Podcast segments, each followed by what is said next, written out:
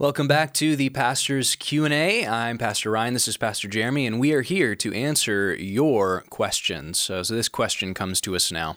It says this, when God first made Adam in the garden, before he made Eve, was Adam some sort of dual sexed or multi sexed being? And then God took Eve out and separated out the sexes? So, Jeremy, where does this come from and how do we approach this question? Good. Uh, well, yeah, this question flows out of uh, quandaries about what God is saying in Genesis 5, which says this 1 verse 1 and 2. Uh, this is the book of the generations of Adam. When God created man, he made him in the likeness of God. Male and female, he created them. And he blessed them and named them man when they were created. And so sometimes this has been read to suggest that Adam was created male and female. Right. And then later, the female portion was taken out, and that became Eve. And uh, we know what does that say? Um, but I think that is not what that is saying uh, for two reasons. One is that Genesis five is a summary account of the creation, what we just read there, and then it leads into a genealogy of all the descendants of Adam.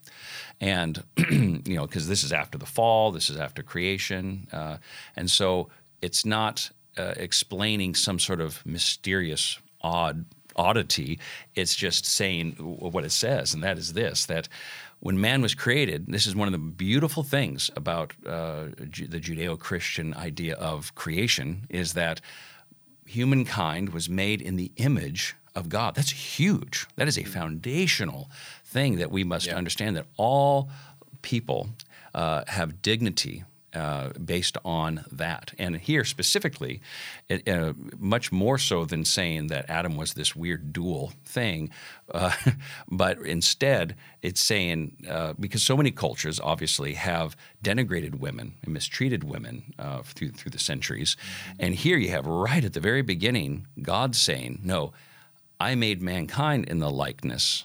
Of, of, of myself in the likeness of God, um, male and female equal dignity, equal um, uh, imaging of God.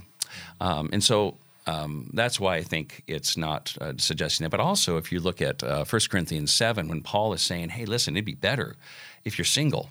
Because when you're married, you're devoted to one another. And when you're single, you're not distracted by all that. And you can just honor God and serve Him fully and completely.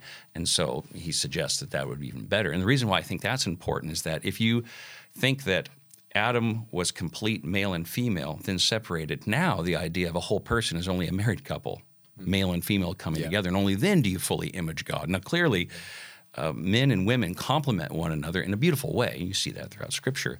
Um, but to suggest that you are not complete unless uh, you are married or you are you know, you're a guy with a gal or gal with a guy, um, that's that, that goes that does not that is not what 1 Corinthians seven clearly states. And I think that's more of an American or Western Christian mindset that you know you you you grow up, you get married, you have 2.3 kids or whatever and then you're whole, then you've arrived. Well, Scripture doesn't agree with that. Culture suggests that, but I think uh, if you're single and, suggest, and if you feel like I'm not whole unless I have a man, I'm not whole unless I have a girl, well, that's not what Scripture would say. He calls some to be married and some to be single. And you're whole and complete and imaging God no matter what situation uh, you find yourself in.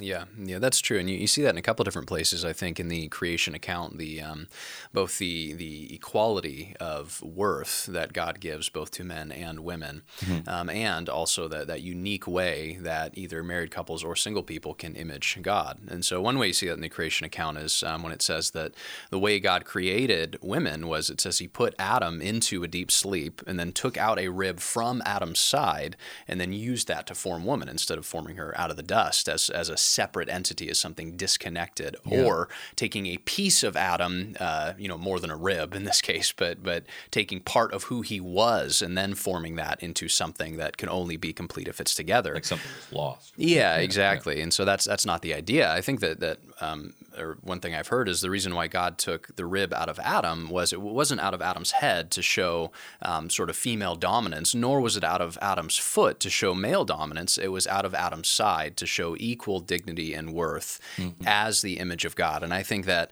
that um, together, uh, people who are married can uniquely image God, and those who are single can uniquely image God. And mm-hmm. so, and that's why we need each other in the church. We need people who are married. We need people who are single, um, who are complementary with one, not not just complementary marriage couples, but people who uh, in community complement one another as we point to Jesus in unique ways together in community as the true image of God. Yeah, yeah. They, uh, you know, Jerry Maguire did not.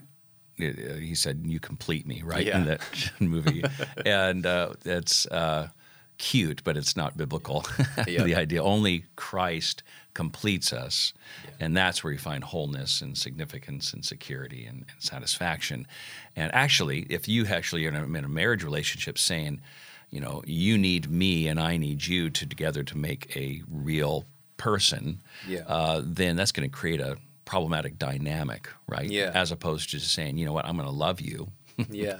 I don't need you to make me complete. I'm just going to love right. you, and and that's the biblical idea uh, yeah. having a healthy relationship of any kind. I think that's true, and you even see that culturally. Even the um, things like the phrase "my better half" or "my other half" that insinuates that I am half of a person without this other individual. Yeah. And again, it's cute because it's like, oh yeah, they're my better half. It's amazing, but no, no, no. Marriage, marriage is not two halves becoming a whole together. It's not the two little broken heart pieces that form the heart yeah. pendant. Um, it's two wholes becoming a new whole, something that can uniquely image God. Mm-hmm. And so mm-hmm. that's that's the biblical picture, and uh, that's how we want to point to Christ. So, all right. all right. Well, thank you for joining us, and uh, you can submit your questions to us. You can find that info on our website, and we will see you next time.